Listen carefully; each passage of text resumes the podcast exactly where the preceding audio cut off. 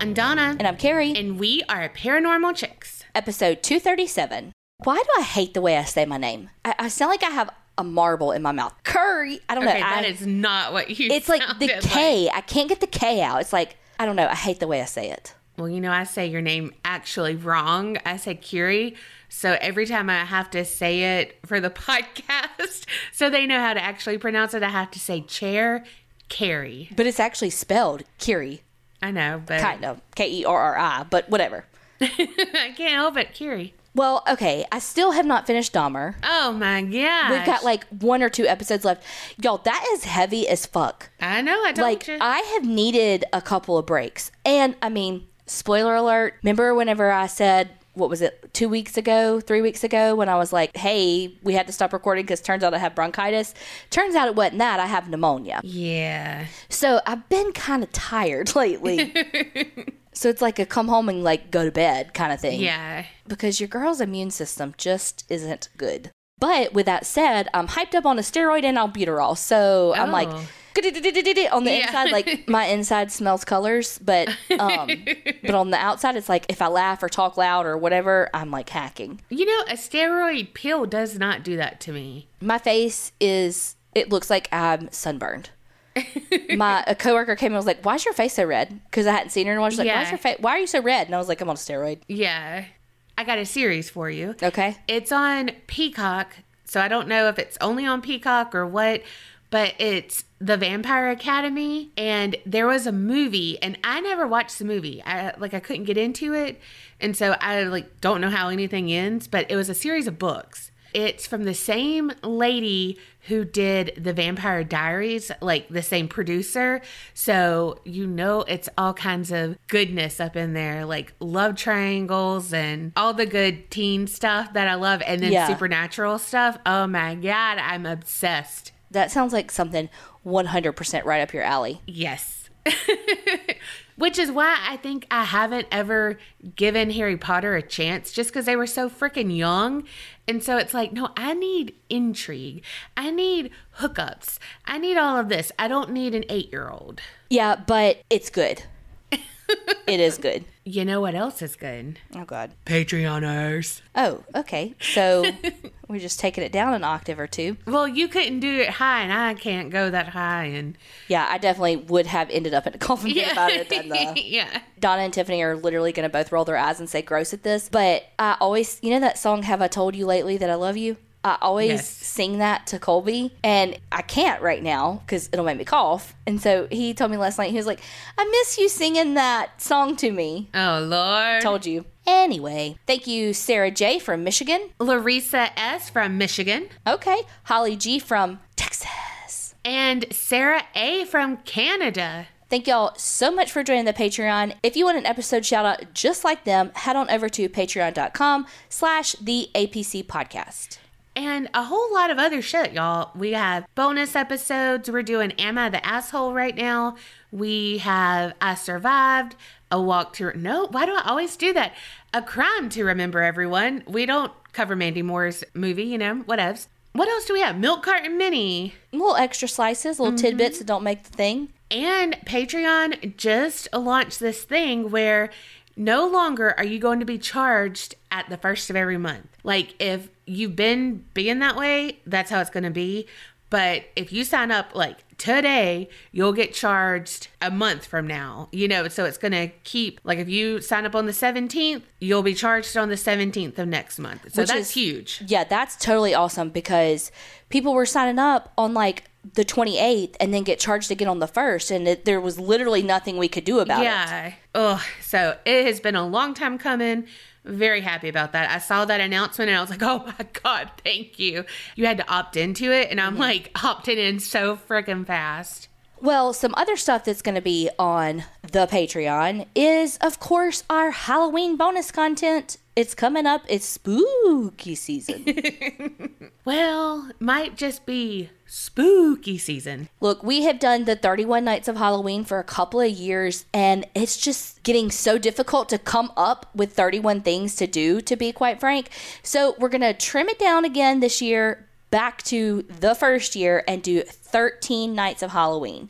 So we'll still have some of the same stuff. We'll have some kid stories, we'll have we'll have some tarot card readings for Patreon only. All of the same stuff just condensed a little bit back to the 13 nights of Halloween. Oh, so when you were saying that person was from Texas, okay. So we were playing Phas the other night, Phasmophobia, and there's this one farmhouse. It's called Grafton, but I don't know why. But one time I was like, Grafton, but I can't even do it right. And so last night we were doing it. I was like, oh, Grafton. And then I was like, wait, Grafton. Like, was doing all the things I couldn't get it. I was like, I lost my Texas and my Grafton. What's going on? So be looking out. We'll be talking more, obviously, because more episodes come out before then. But around October 19th, be looking out for our Halloween content. so remember an episode or two ago when we were talking about like TikTokers were. I don't know why I said TikTokers so weird, but TikTokers we've been watching. I told y'all about the one who worked in nonprofits that had Yeah. been reading everybody's 990. She's gotten so many like violation and reports on her. Literally, all she's doing is reading public record. wow. I tell you who they came for the most on Oh, okay. Susan G. Komen. Oh, really? Mm-hmm. People came from her the most for that one. But first, Dun dun dun. well, a guess who's back? Apostrophe, and we could not be more excited. My skin is saying thank you, thank you. Okay, well, didn't know you wanted to sound like a lollipopkin. Well, you know what? Because of apostrophe, I be looking youthful as ever. Well, that's what's so great about apostrophe is what's Donna's goals, what's my goals may be different from your skincare goals. And that's what apostrophe is here to help with. Sometimes you can feel overwhelmed by the amount of choices that are out there. What do you need for your skincare? Well, Apostrophe is an online platform that connects you with an expert dermatology team to get a custom treatment for your unique skin. So, if you need help with acne, if you need help with rosacea, with fine lines, with acne, with bacne, with nacne, with all the nacnes, Apostrophe can help you reach those goals. Here's the thing, too, though it's not just topical medicines, it's oral medicines, too. How can they do that, you ask? That's because it's an expert dermatology team that creates this plan. So, like, it's a legit board certified dermatologist that's going to create your first customized treatment plan. That's why you're able to get the good, good. Right. So all you have to do is go online, do a consultation about your skin goals and medical history. Then you snap a few selfies, we all love to do. That's when they will create your first customized treatment plan. Like she said, a board certified dermatologist. You don't even have to go to a doctor's office. What? They do it right from your house, and you get the cutest little bottles that have the cutest little stickers so you can customize it. Put your AM and your PM, put your little sun, put your moon, put whatever you want to on your little bottle with these cute stickers to make it your own. And you know what we got? We got a deal. So you can get your first visit for only $5 at apostrophe.com slash creep when you use the code creep. That's a savings of $15, which, you know, only available to you. So again, to go get started, go to apostrophe.com slash creep. That's A P O S T R O P H E dot com slash creep.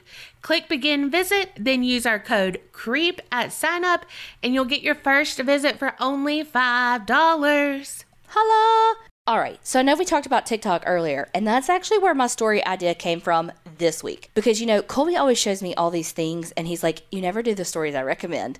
So I am today. Is this the thing that he was trying to talk about? Yes. Look, Kerri cannot stand. Y'all know this. She cannot stand if I know the story. Like if I've heard about it, if I've done like whatever, she hates it. I don't know why, but she hates it.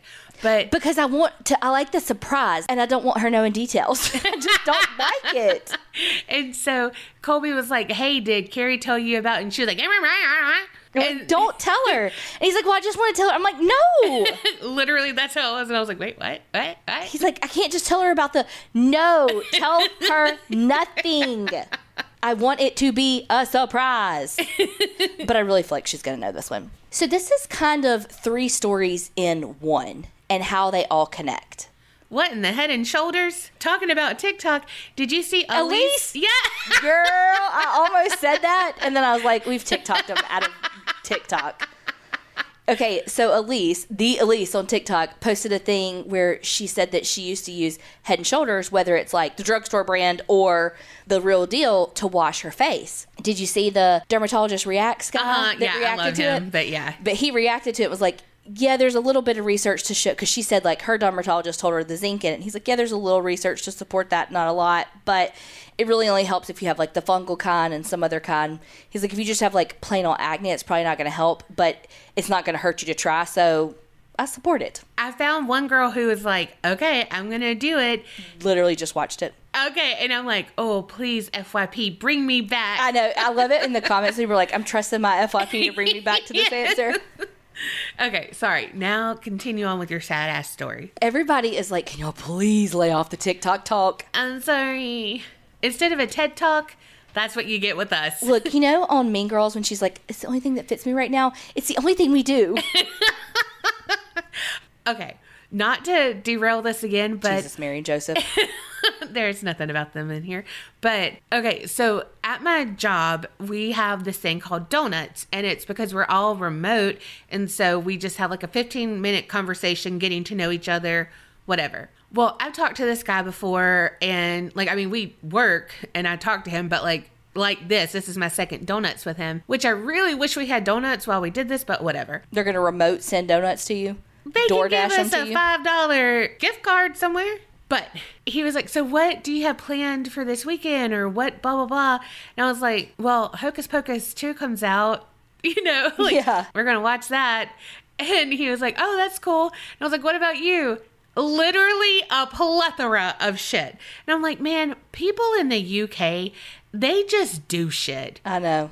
We started talking about like because he loves to go hiking and stuff and i mean he lives in scotland so it's like beautiful Yeah. countryside all the things but he was talking about that him and his wife went on like a month long honeymoon to like cambodia and somewhere else and like they actually stayed with like some of the tribes i'm like "Ooh, you're an First of all, adventurer yeah, my Travelocity doesn't have that.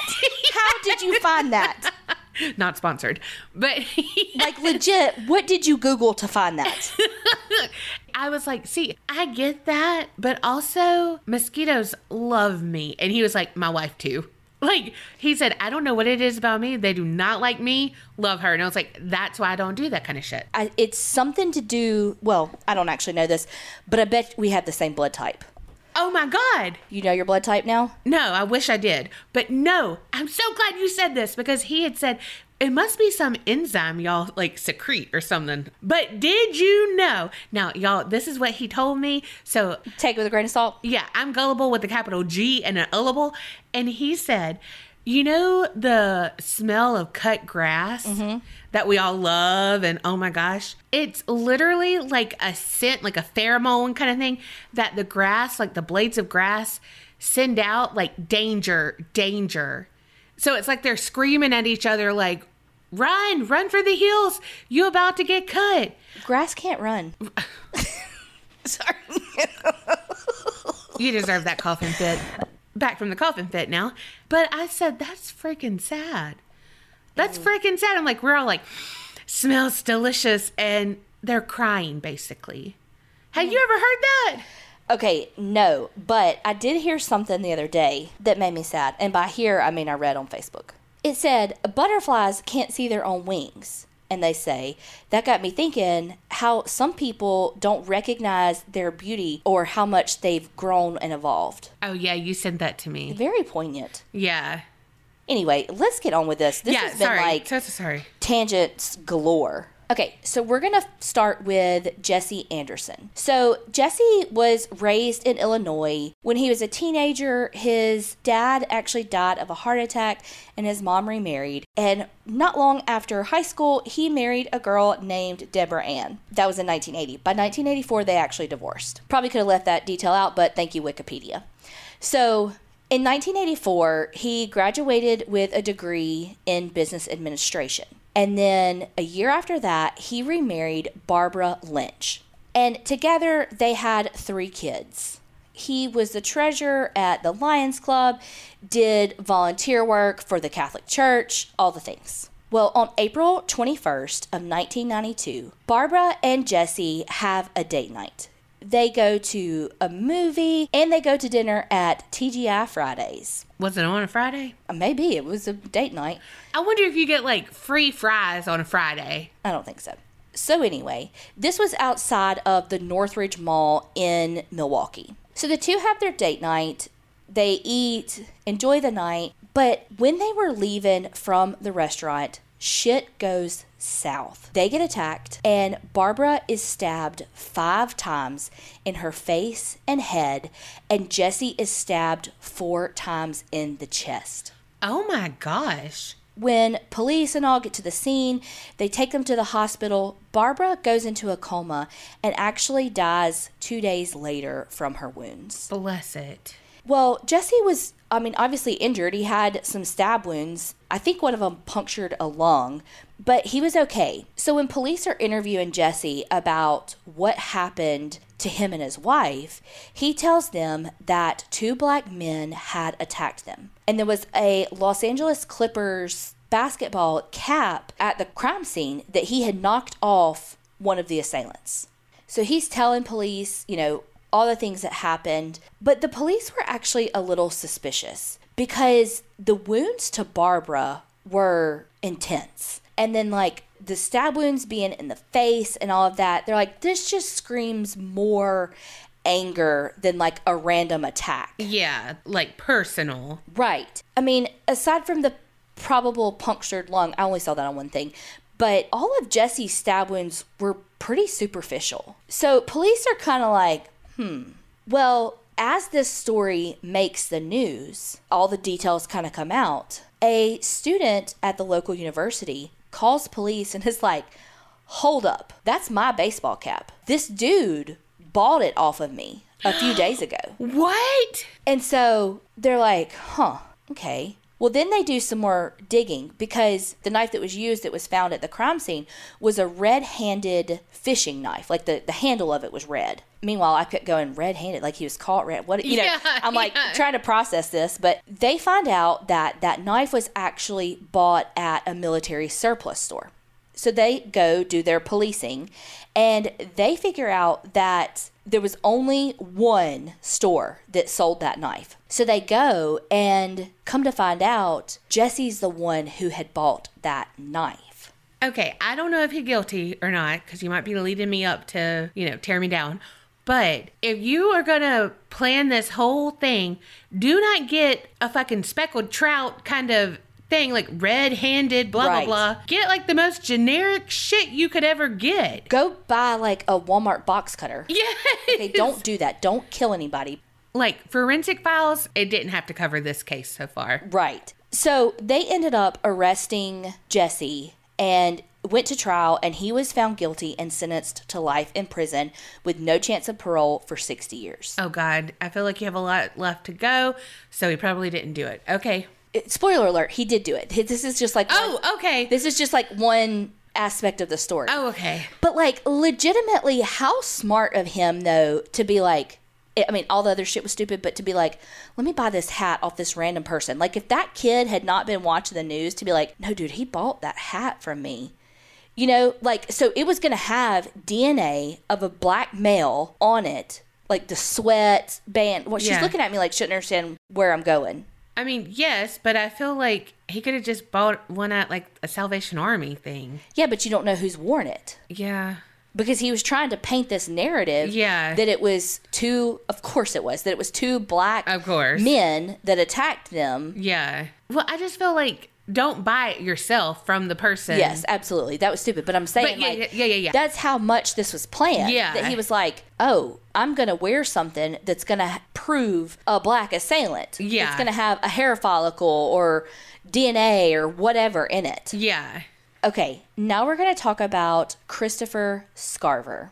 So, Christopher was born in Milwaukee on July 6th of 1969. He's the second of five kids, and he had kind of a rough go of it as far as school. He ended up dropping out in 11th grade because his grades weren't that great, And he was having a lot of issues with behaviors. From there, he really started drinking and doing drugs to the point where his mom was like, dude, you got to get out. You can't live here anymore. And so he was kind of left to his own devices but it makes sense though. I mean, like he's one of the older kids. He's a terrible influence on these younger kids, and she's got to put her foot down. Yeah. Where he grew up in Milwaukee, though, he had a really hard time growing up because he had a lot of issues with racial discrimination in his neighborhood, and it just really impacted the way he thought. But eventually, he started working as an apprentice carpenter, like a trainee carpenter for the Wisconsin Conservation Corps. And from what I understand, that's like a job program to like teach you a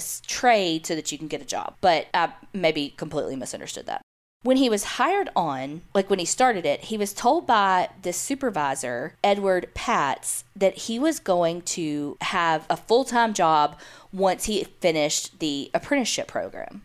The problem was eventually Edward got fired, and Christopher was like, So, um, about that permanent job thing, you know? That reminds me of Rudy, you know, the football movie that's sad as fuck. Mm-hmm. But him and the head coach had it where it was like he can play for one game. Yeah. And then the head coach was fired or left. I think he left.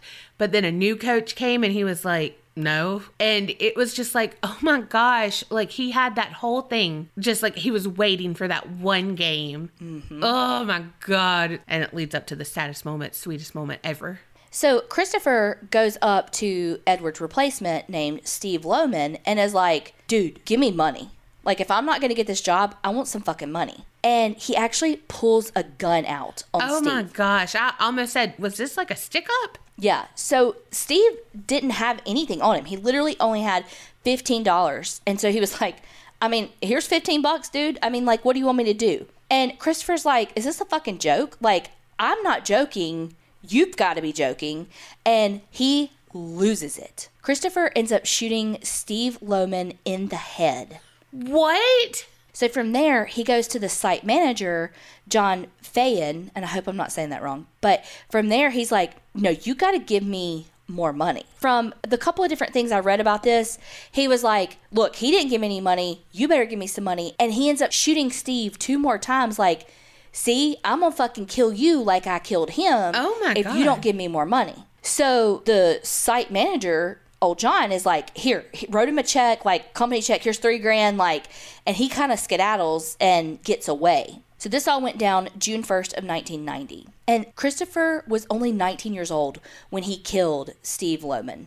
Oh my gosh. So police ended up finding him a couple of hours later just sitting on the stoop of his girlfriend's apartment. When they arrested him, he was like, "Yeah, I was going to turn myself in like if y'all didn't find me." He says that he knew what he did was wrong. Oh my gosh. In 1992, he ended up being convicted and given a life sentence in prison. Some stuff I saw said less than that, like 20 years in prison. That's a big difference. More sites said life in prison than the other. So here's the thing with Christopher Scarver. He also had schizophrenia. There's some points where he was incarcerated where he said that he was the chosen one and being guided by God, and that he believed that basically he was doing everything that he does for the good of mankind because he was an instrument of God. So he entered the Columbia Correctional Institute 1992 along with, you guessed it, Jeffrey Dahmer. What? You didn't see that coming? No. Okay. I thought when you said I said the year in Milwaukee, you were going to put it together.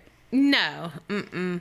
Okay, so I'm not going to go into all of Jeffrey Dahmer's story because watch the Netflix series, there's no way I could do it justice. We know that he was convicted of rape, murder, all the things, necrophilia, cannibalism, all the things for like 17 men and boys. When Jeffrey Dahmer first got in prison, I think it was like the first year because see, he wanted the death penalty Uh-huh. and they didn't give it to him. They just gave him life in prison. But like his first year in prison, he spent in like solitary confinement, essentially in protection. Mm-hmm. But eventually, after about a year of it, though, he was ready to come out. He went into prison, everybody knowing he was probably going to die in prison. I mean, obviously die in prison because he had life life sentence, but like somebody was going to come for him. Yeah. And there were times, like when he went into general population, there was an inmate that attacked him with a shank and like cut his throat, but it was just a little bit, like it was a superficial wound, and he was okay. There's a lot of different accounts of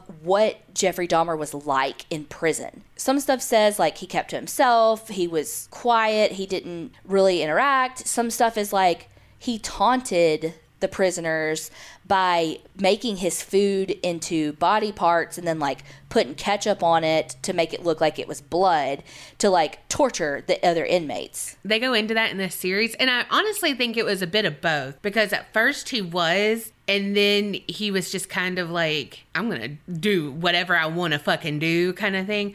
But it grossed me out in the series how he did it. Like, you'll know when you get to that part. Also, I saw a, um, a meme that was saying everybody's talking about Evan Peters' performance, and it's like, can we get Niecy Nash some credit for her? Because Yeah. she did such an amazing Yeah, job. she really did. His dad did, like, everybody did. It Yes. was, I mean, that casting was like superb. now I know what this whole story culminates yeah. to. Yeah. So, Christopher Scarver, in his schizophrenia, he seemed a little obsessed with Jeffrey Dahmer to me. From what I found, they didn't talk, they didn't interact at all, but he like kept articles about Jeffrey Dahmer in his pocket. So I don't know. It was just he, he seemed kind of obsessive about him. But one day on November 28th of 1994, Christopher Jesse Anderson from the first story and Jeffrey Dahmer, who were all in the same prison, they had a work duty to clean the gymnasium in the prison. Some stuff said specifically the toilet, but I'm not sure. But for one of the first times, probably ever, there were no guards with them. Given his opportunity now to be with Jeffrey Dahmer by himself, Christopher like pulls out this newspaper clipping and is confronting Jeffrey Dahmer about it. Then Christopher says he got pushed from behind and that the other two were like laughing and giggling. But I'm like, how you got pushed from behind when there's three of y'all in there? Like who pushed you know what I mean? Like mm-hmm. it was weird. But anyway. So an argument ensues, and Christopher Scarver gets a metal bar from the gym equipment and quite literally bludgeons Jeffrey Dahmer and Jesse Anderson to death. And it is gruesome Yeah. how he does it. Christopher Scarver ends up getting two life sentences tacked on to his current prison sentence for the awful, gruesome murders of Jeffrey Dahmer and Jesse Anderson. There's a bunch of like back and forth about why he did it. I don't think we're ever going to know. He's schizophrenic. Like, he thought he was carrying out God's purpose. Mm-hmm.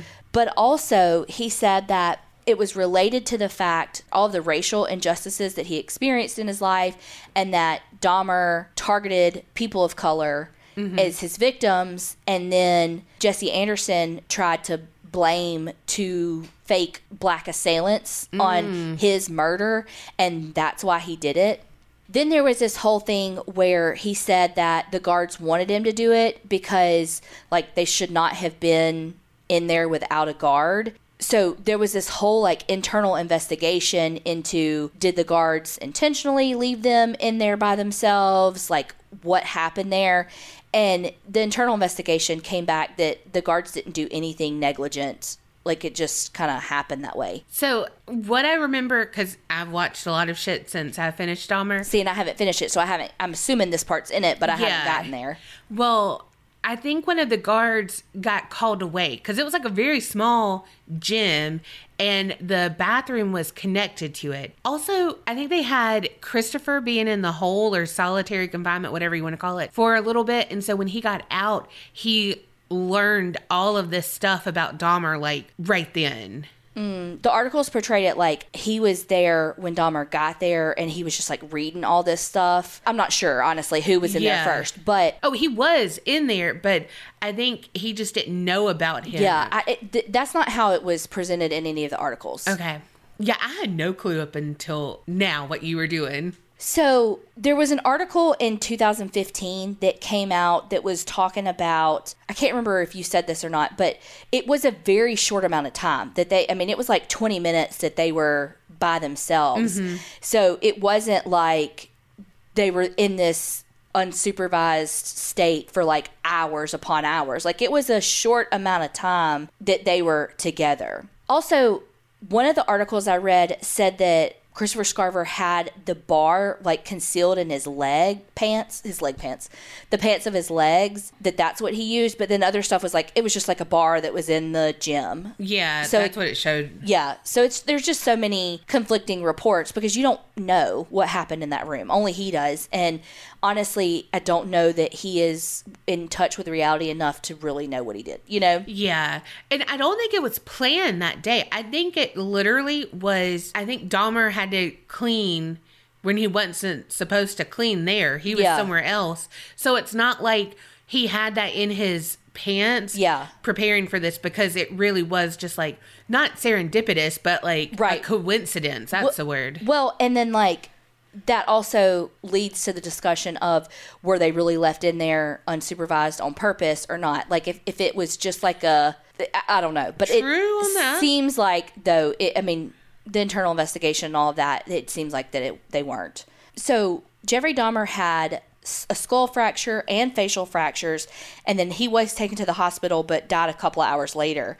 And then Jesse Anderson survived two days before he succumbed to his injuries, which is kind of like his wife. Yes i was about to say uh barbara anyone Mm-hmm. just like Christopher Scarver did in the the murder of Steve, he like put the bar back in the exercise room and walked back to his cell. So it's so weird, like how their murders in in prison were so similar to their murders on the outside. Yeah. like he killed Steve Lohman and literally was just like waiting on the stoop for his for the police to come get him. Yeah. and then just like that, just like went back to his room and just kind of waited.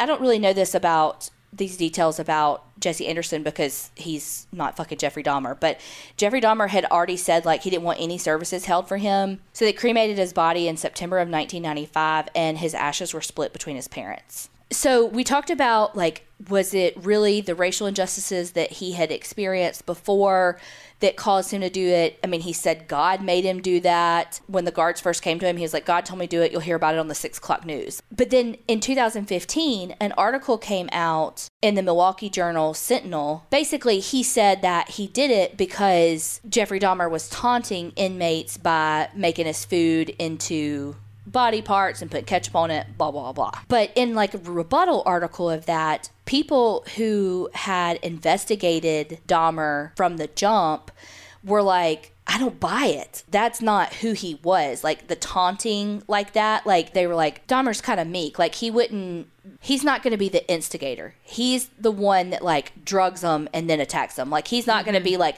taunting, which I can see that. But to kind of describe him as meek, he ain't that. Right. Well, how they did it in the show was he was like that. He was, as they say, meek. Like he stayed by himself. No one wanted to sit by him. No one wanted to Right. do anything. But then he started getting fan mail. And so mm. he was kind of feeling himself on that. Yeah. And so he was like, to kind of get back at those people. Because he would do that. Like, th- they showed that in, like, his childhood and stuff. Like, if he was kind of pushed to that, like, oh, I'm alone, you think you're going to get the better of me, then he started to do that. Right. So it, it kind of sounds like that's what happened. Yeah. On the flip side, though, Christopher Scarver basically said he didn't like that those two were murderers. Like, he didn't think that they should have the same title as him because of how they murdered. Like, how people are like, I'm a true convict. I follow convict code. They're inmates, you know. Like, don't call them a convict. They're not. They're not true convicts. Kind of like that. Like he was like, no, I'm a true murderer. They are Jeffrey Dahmer choosing people of color and like the cannibalism and and uh, you know the way he killed people and then because Jesse Anderson killed his wife and then tried to blame it on two black men like they're not true murderers again kind of like he's like a true you know get what I'm saying I get what you're saying, but it's that's stupid so and it's stupid. it- yeah it's stupid it's illogical Um, you killed someone who didn't even have a fucking weapon. Right, and didn't have anything to do with your whole story. So, no, I completely agree with you. Again, we're never going to know his true reasoning because there's all these different things that are being said. Mm-hmm. Either way, he's going to die in prison for the murders that he's committed. Some people say Jeffrey Dahmer got what he deserved, but on the flip side, he only served like three years of his sentence. And one of them was basically in solitary confinement of protection. I don't know. I just feel like he didn't have to face the justice for anything because he it just feels like he got off easy to me because he only had to spend 3 years in prison. Yeah. I don't know if this is true or not because it was in the show, you know, but he like found religion. Yes, he did. Yes. While he was in solitary confinement, he became a Christian and was like, I'm ready to go, kind of thing. Like, I'm okay with dying. Well, you were okay with dying when you went in there because you don't want to deal with it. You wanted the death penalty because you don't want to have to deal with the consequences of your actions. Yes. Uh, Well, here's my thing is that I don't think we should ever give a prisoner what they want. If they want the death penalty, don't give it to them. Yeah. They're not going to have to be on general population. They're going to be on death row in a cell by themselves, not having to deal with any of the fucking prison politics. Don't give them what they want. Mm-hmm. If they're like, oh, can I go? No, no, you can't. You can't. You hurt someone, killed someone, stole from someone. You don't get to make that decision. Yes. I can't wait till you see these mm-hmm. because I think it's really like the last two episodes. It focuses on that kind of Yeah. stuff. But also, if people don't want to watch Dahmer, I do want to say this. So he didn't want anything. He wanted to be cremated and stuff, but someone wanted him. I can't remember who. Like a psychologist mm-hmm. wanted his brain. His dad was like, no, he wanted to be cremated. The mom was like, this could help people and like you know blah blah blah blah. And he was like if i leave his brain out his whole body is not cremated. Ultimately he won and he was cremated and stuff. But like that's so hard to think of because what if they could learn from that you know and stuff but then also his dad was really he felt really guilty about a lot of things mm-hmm. and so he was just like trying to hold on to that one thing like i want to do this for him Yeah. and i don't know Well, I, and I figured it was something like that, that there had to have been some sort of fight over his body because he, like, it, I felt like it was a long time before he was cremated. Not that you should ever kill anyone, but could you imagine being the person who killed Jeffrey Dahmer? I'm learning about Christopher because he killed Jeffrey Dahmer, you mm-hmm. know?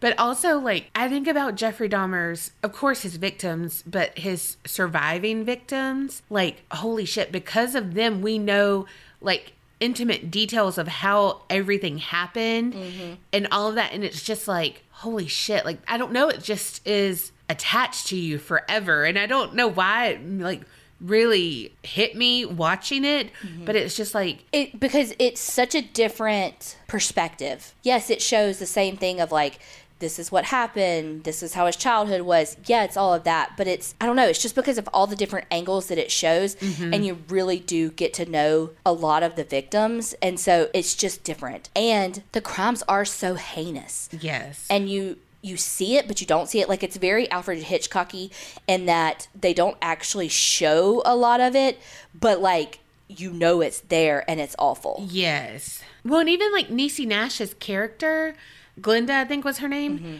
Like, again, she's forever tied to this infamous serial killer, mm-hmm. you know? And it's like she was a victim of his, not in the same way as others, but And it- she never recovered from that. and it completely changed her life yes. because again it's we've talked about it over and over and over again it's a ripple effect of things that you can't even imagine it having an impact on it has an impact on Yeah. even like when they're like everybody's got to leave this is a crime scene she's like where the, where am i supposed to go Right.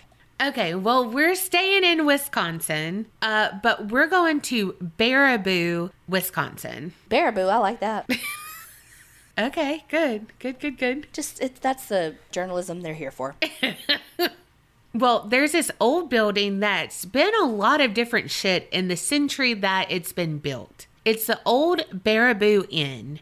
It's located at 135 Walnut Street. So let's talk about Baraboo as the town. The first settlers got there in 1838 and it became a city by 1882.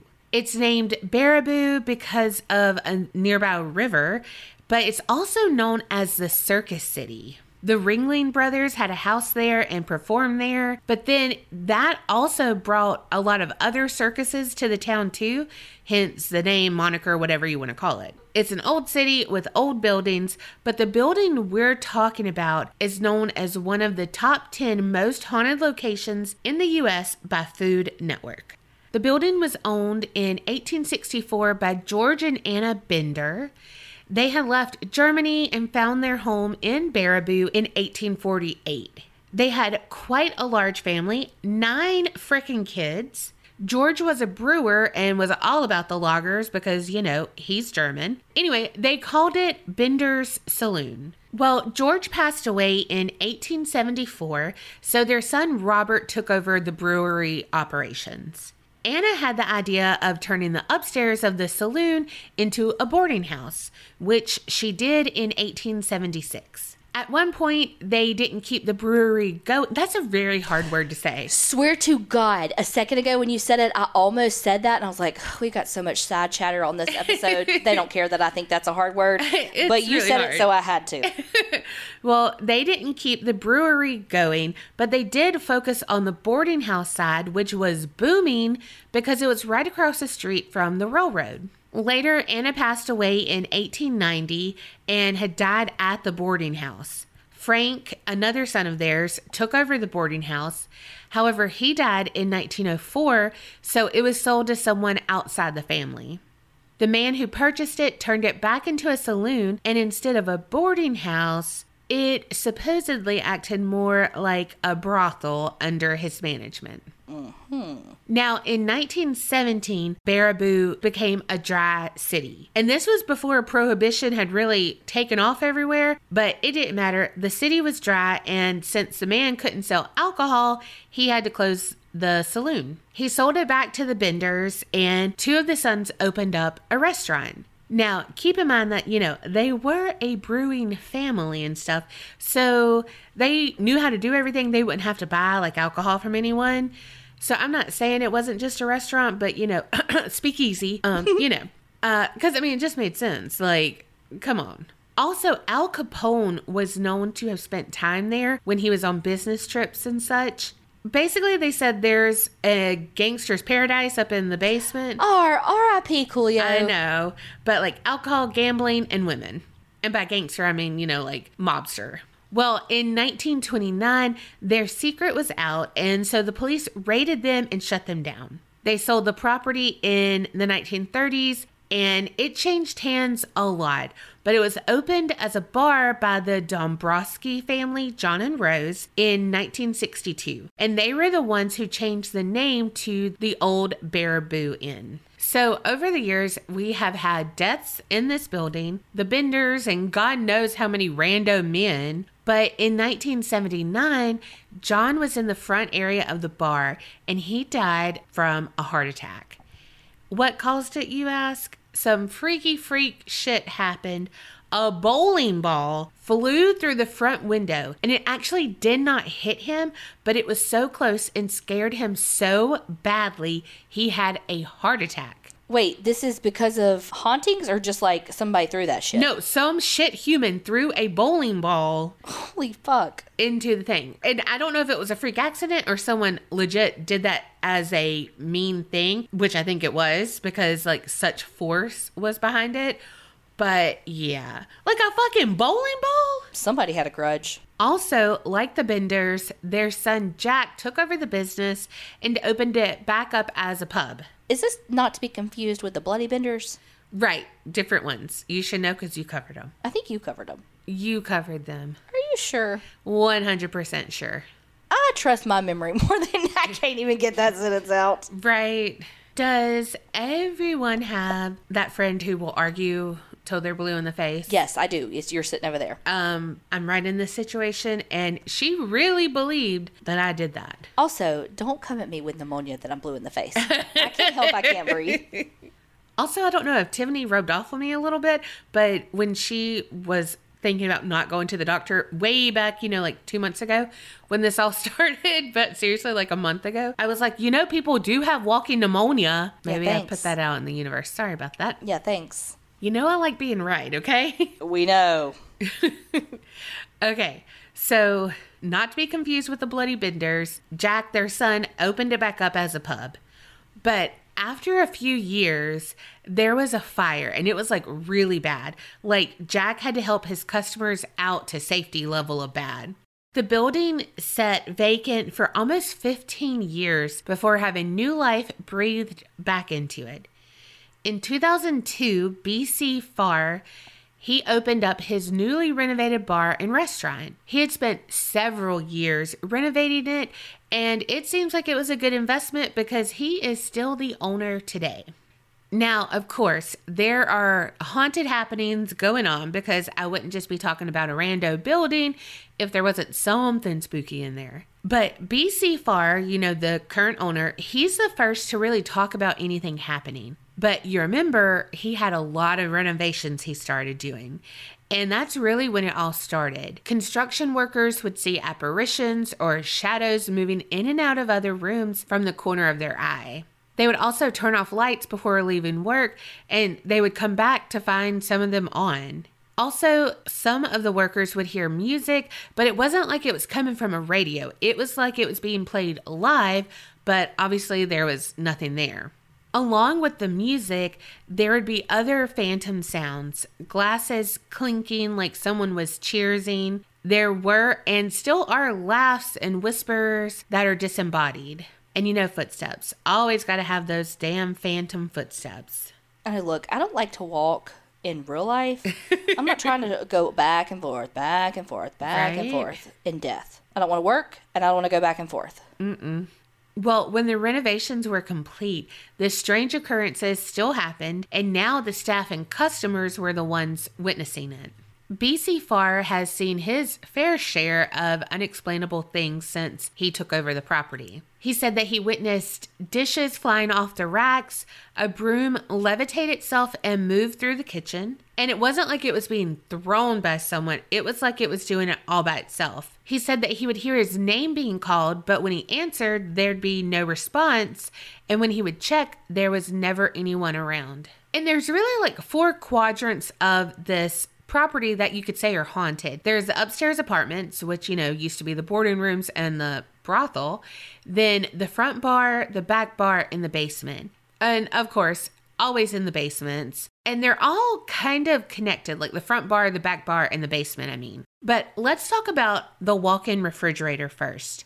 It's noted that if you go into the walk in and the ghost doesn't like you, it will close the door on you Nope, don't like that. and then turn off the light as well. Definitely don't like that. That's fucking terrifying. Okay, the other day I left work a little early, you know, pneumonia. There was literally nothing on TV. And I was just about to take a nap, but I turned it on Jumanji. That reminded me of this part that I had forgotten about. The monkeys that come in, one got caught in the refrigerator, and when they open it, he's like, and like runs out, and he's like freezing. And I don't know why, but that made me giggle so hard.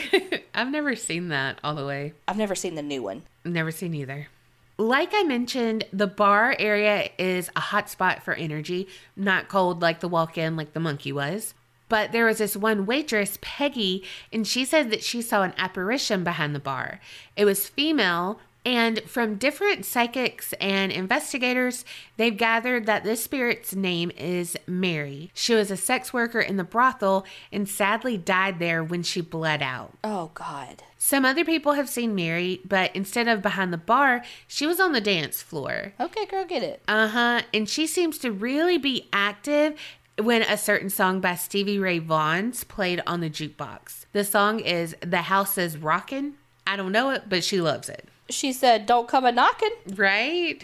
The bar stools will spin on their own. And someone had said that they tilt down. And all I can picture is like a man tilting his hat like to a woman, you know? Yeah. Some others have been like completely rearranged before, but like I would love a bar stool that would dip down for me to get on because you know, like a high top is my worst. Uh, short people problems. Yeah. Also, because look, my feet will swell at the side of salt. So the idea of having to like have them just like hang down because the bar is never tall enough for my feet to sit on it, like to rest on it. So mm-hmm. they're just hanging down. If you're gonna have tall stools, your tables better have that foot bar around it. Yes. So I listened to this podcast called Horrific Heartland, and Allie is one of the co-hosts, and she went and investigated the old Baraboo Inn with American Hauntings. She said that it was just the beginning of the tour, and BC was behind the bar, and he was just giving like an overview of the place and what they were gonna do, and she felt like a cold gust of air on her left side. She logged it like, okay, this happened at like 8:15, but kind of also shook it off because it could have been anything. But then it happened again and stayed there for about 10 minutes. And the group she was with had their equipment already going because, like, they had a lot of people. And so there were three different groups. The group that she was in already had their equipment going. And it showed like there was a high level of energy right in front of her. So it kind of made sense. And she was like, all right, maybe it's not just in my, you know, mind. Maybe it's Maybelline. Maybe it's Mary. You know what? There is something about Mary. Mine was better. You're not wrong.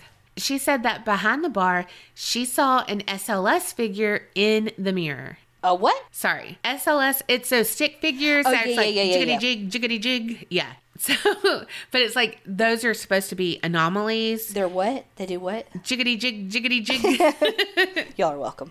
you know what that reminded me of? Dominic the donkey. Yes. Great song. Okay, sorry. when we were going to Birmingham, Tiffany, like maybe going there, or coming back, she said, "Let's sing Christmas carols." I was like, "Let's not. we can't be talking about Christmas already." Not even Halloween yet. it was just so funny and so random. All right, back to the jiggity jigs. She like was looking in the mirror like with the SLS cam and she saw an anomaly. So she like took pictures, but she's like, "All right, this is really like sensitive. So it could be like a bottle or like whatever, something on the wall that it's saying it's an anomaly and it's not. So she looked around and there was no object that it could be mimicking. No bottles, nothing on the wall that could trigger it. So she was like, okay, anomaly, check. So I've talked about some stuff in the bar, but you're not even safe in the restrooms. People have noticed a woman who looks older and she just stands there until she disappears. I need my privacy in the bathroom. Right.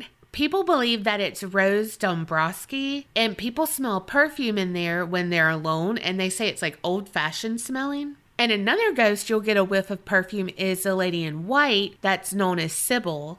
And you'll get a whiff of rose perfume and cigars when she's around and active. Isn't the lady in red? Isn't that a perfume? It's a song, I know, but Oh, okay. uh, okay. So okay. Lady in White is what I said. No, you said a lady in red. Oh, you? I thought I said white. I thought there was somebody in between. Jk. But back to the ladies' room for one second. There's another ghost, but this is a male spirit. Psychics have like said that they've gathered this information that he's an old cowboy named Jed. He apparently died from falling down the stairs, and they say that like other cowboy spirits love to be in the kitchen and play pranks. Another ghost is one they called the Whistler, which you know makes me think of Let's Not Meet episode that terrifies me, and it's that Whistler in the boat. Mm-hmm. I hate that story. And by like hate, I mean I love it, but it terrifies me so much. But anyway, this whistler will softly whistle a tune in the building, but they say it's usually like a happy one and not like a sinister one. But I will say that Allie from that podcast, she said that they did hear like just a short whistle. So I don't know. In the back bar area, there's a spirit of a little boy and a dog. And some people have brought their own kids to the restaurant, and those kids have been like, oh, yeah, I played with the boy and his dog. But there's like no other kids in there. And the boy and his dog have been caught on camera or in pictures sometimes. There's a book by Amelia Cotter, and it's about the old Baraboo Inn called Where the Party Never Ends. And she interviewed several people to include their stories in her book. And so, of course, she talked to BC Farr, the owner, and he told her about this time he saw a full bodied apparition. It was a man, and he looked like he was in the circus. Like he had the shirt that was kind of like billowy sleeves with ruffles, like very blouse like, mm-hmm. and it had orange stripes on it. When he was like kind of looking at this man, he had a blank stare and then he disappeared in front of BC's eyes. So, if you go down in the basement or in that back bar area, there have been EVPs where they believe they spoke with Al Capone. He is very chatty with investigators. Also, the haunting doesn't just happen to the patrons and the workers. Even delivery people have witnessed some weird shit. Like one delivery guy said he saw an elderly woman in the front bar and he described her as wearing a little house on the prairie outfit. Other people were like, okay, what he's describing, it might be Anna Bender. But then another delivery guy saw doors move on their own in that front bar area. But don't think that the apartments upstairs are safe from ghosts either, though. Now, being above a bar and a restaurant, the tenants had to know that they were going to have some rowdy nights and stuff. But the first tenant actually complained a lot about the noise, specifically honky tonk music being really loud and really loud laughter. But here's the thing this was before it was even opened to the public, shit was still being renovated another tenant was like, Yeah, I'm fine here in the living downstairs, but I got an issue here in the dead in my apartment. His name is Johnny, and he said that he left because there was a female who would call out to him in the middle of the night. No, thank you. No, no, thank you. Also, Allie from Horrific Heartland, that podcast again, she said if you leave money out upstairs in a room, that a spirit will, in her words, service you. What? Yes. So a guy in their group tried it and he felt someone sitting on his lap. Thought you were going to say face. Well, there was another upstairs incident that was captured on SLS cameras. So if you watch Fright Club on Discovery Plus, and you might need to, because Jack Osbourne and the Ghost Bros, they are freaking amazing. Love them. But if you do watch it, you might have heard about the old Baraboo Inn because they had a clip that showed an SLS camera. Remember Jiggity Jig, Jiggity Jig? Well, this one was uh, basically a ghost twerking on a guy's lap. Remember that guy who had the experience on Allie's tour that left some coins for payment? Yeah. Apparently, that does happen a lot. But that's not all, folks. Then they captured two spirits that looked like they were doing the sexy spirit horizontal foxtrot. like, and then that made me think, is there an OnlyFans account for this? Because that could be something. But the boys were hilarious. Y'all need to watch it. Like, they were just being like, this is the SLS position. Like, hilarious shit. But it's season one, episode seven. So, anyway, the guys talked to BC, and when they were talking, he was like, Whoa, I just got touched. And the guys were like, I saw a shadow like behind you mm-hmm. when you said that, but just figured it was like your camera guy or something from a window. One, I love that they thought he had a camera guy. He was like, uh, there's no camera guy. It's just on my laptop and there's no windows. So they asked him, like, right then, they're like, well, can you confirm by turning the laptop around so we can see the room? Just trying to debunk it, which he did. And it really was like he was in a small room, no windows no one else was there. And then when they were talking about it, he had like this like a light anomaly like happen and they're like, "Holy shit, like it just keeps going on." He was like, "I'm telling you, it's really active here." Damn. So another Discovery Plus show that's featured the old Baraboo Inn is Hometown Horrors. It's season 1, episode 3 called 3 Ring Terror, and it's all about the town, but this property was on it. Brenda, who was just like a patron of the, the bar, she said she felt an unseen hand touch her hair when she was at the bar. She, of course, like looked around, but there was no one near her. Of course, BC, he was on this episode too, and he talked about the basement. He said that there is an execution pole down there. Now, I hadn't heard this before, but this is where a lot of the mob peeps stayed and like chilled. Yeah. So there could have been like, are you a rat? Like say hello to my little friend and that was a terrible try at that but what else? I don't know what that was. And then hung them you know who knows? But there's really no telling how many deaths did occur during that time, but most do say that the basement has a feeling of negative energy. Brenda's husband, Dennis, has felt that negative energy. So a lot of people don't get to go down to the basement, but in 2016, he was there and BC was like, Yeah, yeah, yeah, I'll take you down there he was down there and his flashlight died. And at the same time, he felt like something was crushing his body. He said it felt like his entire body was being wrapped up tighter and tighter. So he finally was able to run up the stairs and left the basement like ASAP. And also on that show, it said that since it's one of the oldest buildings in town, it was probably constructed on some Indian burial sites because a lot of Native Americans did settle in that area but since it was one of the first buildings, it could have led to the first mounds being destroyed. So that could have been a catalyst to these experiences too. And so that's what I have for the old Baraboo Inn in, that's hard to say, in Baraboo, Wisconsin. So please go watch the shows I mentioned Fright Club, Hometown Horrors, and listen to the episode of Horrific Heartland to hear more about Allie's investigation because, like, she had like 30 minutes about her investigation, a lot of information. But first, Dun dun dun. y'all, Felix Gray is back, and I am feeling my purple frames. Felix Gray is back. That blue light is being blocked. What's Felix Gray, you ask? Oh, it's just the number one blue blocker out there. They didn't say that, I said that. but it really does block up to 15 times more blue light than anyone else on the market.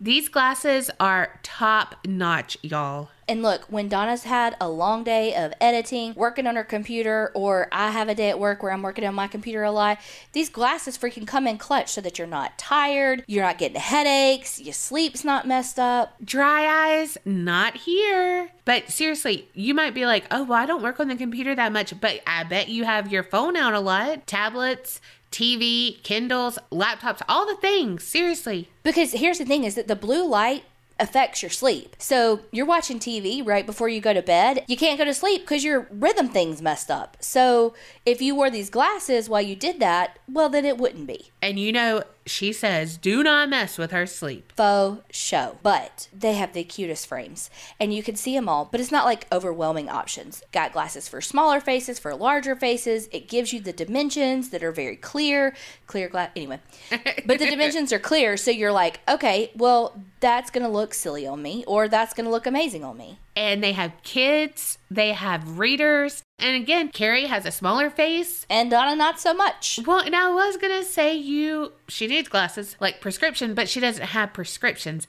I got a big head, lots of knowledge in it, mm-hmm. but also my eyes are kind of bad, so I need prescription. And they tailor it to our specific needs. These seriously are the cutest glasses Kerri's ever had. And you know what? If you get them and you don't love them, that's cool because Felix Gray has free shipping, free returns, free exchanges. Go to felixgrayglasses.com slash creep to get all of that goodness. Get the goodness and say goodbye to tired eyes and headaches. So whether you need prescription, non-prescription, readers, kids, no matter what, check out felixgrayglasses.com slash creep. That's E F-E-L-I-X-G-R-A-Y glasses.com slash creep. And if you get a pair, tag us, let us see what you look like in them because I know what you're going to look like. Cute with a capital C, just like creep. C R E E P. Oh, that was good. I feel like I had seen some of the shows that you talked about. Have I seen them? Probably not. Sounded familiar. Fright Club is where Jack and the Ghost Bros they watch different clips. Not seen that. Okay. Love both of those people though. Love Well, that for them. All four of those people. well, but, but yeah, you get the point. yeah, It's two sets, so it's two. yeah. I love them too. They could all get it too. All of them Everyone could do can that. SLS position on me. Him, everybody can do that SLS position on you. Not everybody. Name me one person that can't. you can't even think of one. Yes, I can. I can. I just didn't want to say. Mm. But I have you know. You have me know? Okay, not you'll you'll have me know. You have me know? Okay. Yes, Patty. mhm. Your girl hasn't done any kind of position since April. Just getting your bats ready for Halloween to fly outside, bitch. You're not wrong. I do love to decorate. Jeez. oh my god, I ha- I forgot to put my bats up. Well, because you got them in. I know, right? oh gosh. Well, other than that, how weird is it that both of our stories took place in Wisconsin? And how weird is it that it took you 20 minutes to figure out what my story was? Girl, because I think because it was also in Wisconsin, completely threw me off because I was like, mine's in Wisconsin. You know, and like you mm-hmm. were saying Milwaukee, and mine was a brewery thing. So it was like, it it was just what you know like i couldn't i couldn't do it Could not compute. no could not at all but then finally you know at the end when you said he was doing a mission from god i was like oh, it's that guy. like Did you really giggle like that? Because I did inside. Yeah. yeah, but had no freaking clue. Also, I guess I just really never watched stuff on Dahmer, but I had no idea that he had a Wisconsin accent. Like, honestly, I guess I just didn't know even know he was from Wisconsin. No, I but, didn't get that. But so when I saw Dahmer, I was like, huh. But then I like watched other stuff and I was like, no, he sounds just like him. Like, whoa. I think because like the whole cannibal thing, I just stayed away from it because I was like, that's so gross. It's a lot. I just don't want to like, eh, like I knew enough about him that if you said who's Jeffrey Dahmer, I could tell you, but I didn't know where he was from. I was a terrible true crime podcast addict because, like, I should have known way more about him than I did. Same. And eventually, we're going to move past TikTok and Dahmer, we swear. Just not this episode. Y'all are like, fucking A with the Dahmer and the TikTok. All right, we get it. You'll have no lives. yeah, we really don't. but when we hang up with this call from y'all, we're going to go watch Hocus Pocus 2, and I'm so excited. I am ready to cough and pee on myself at it. Okay, well, I got a towel for you. Well, y'all let us know what you're watching. Um, even if it's not Dahmer and TikTok, we'll forgive you this time. Tell me if you watch Vampire Academy. Thanks for supporting us, liking, subscribing, reviewing, all the things. And remember, Creep it real and, don't, get scared.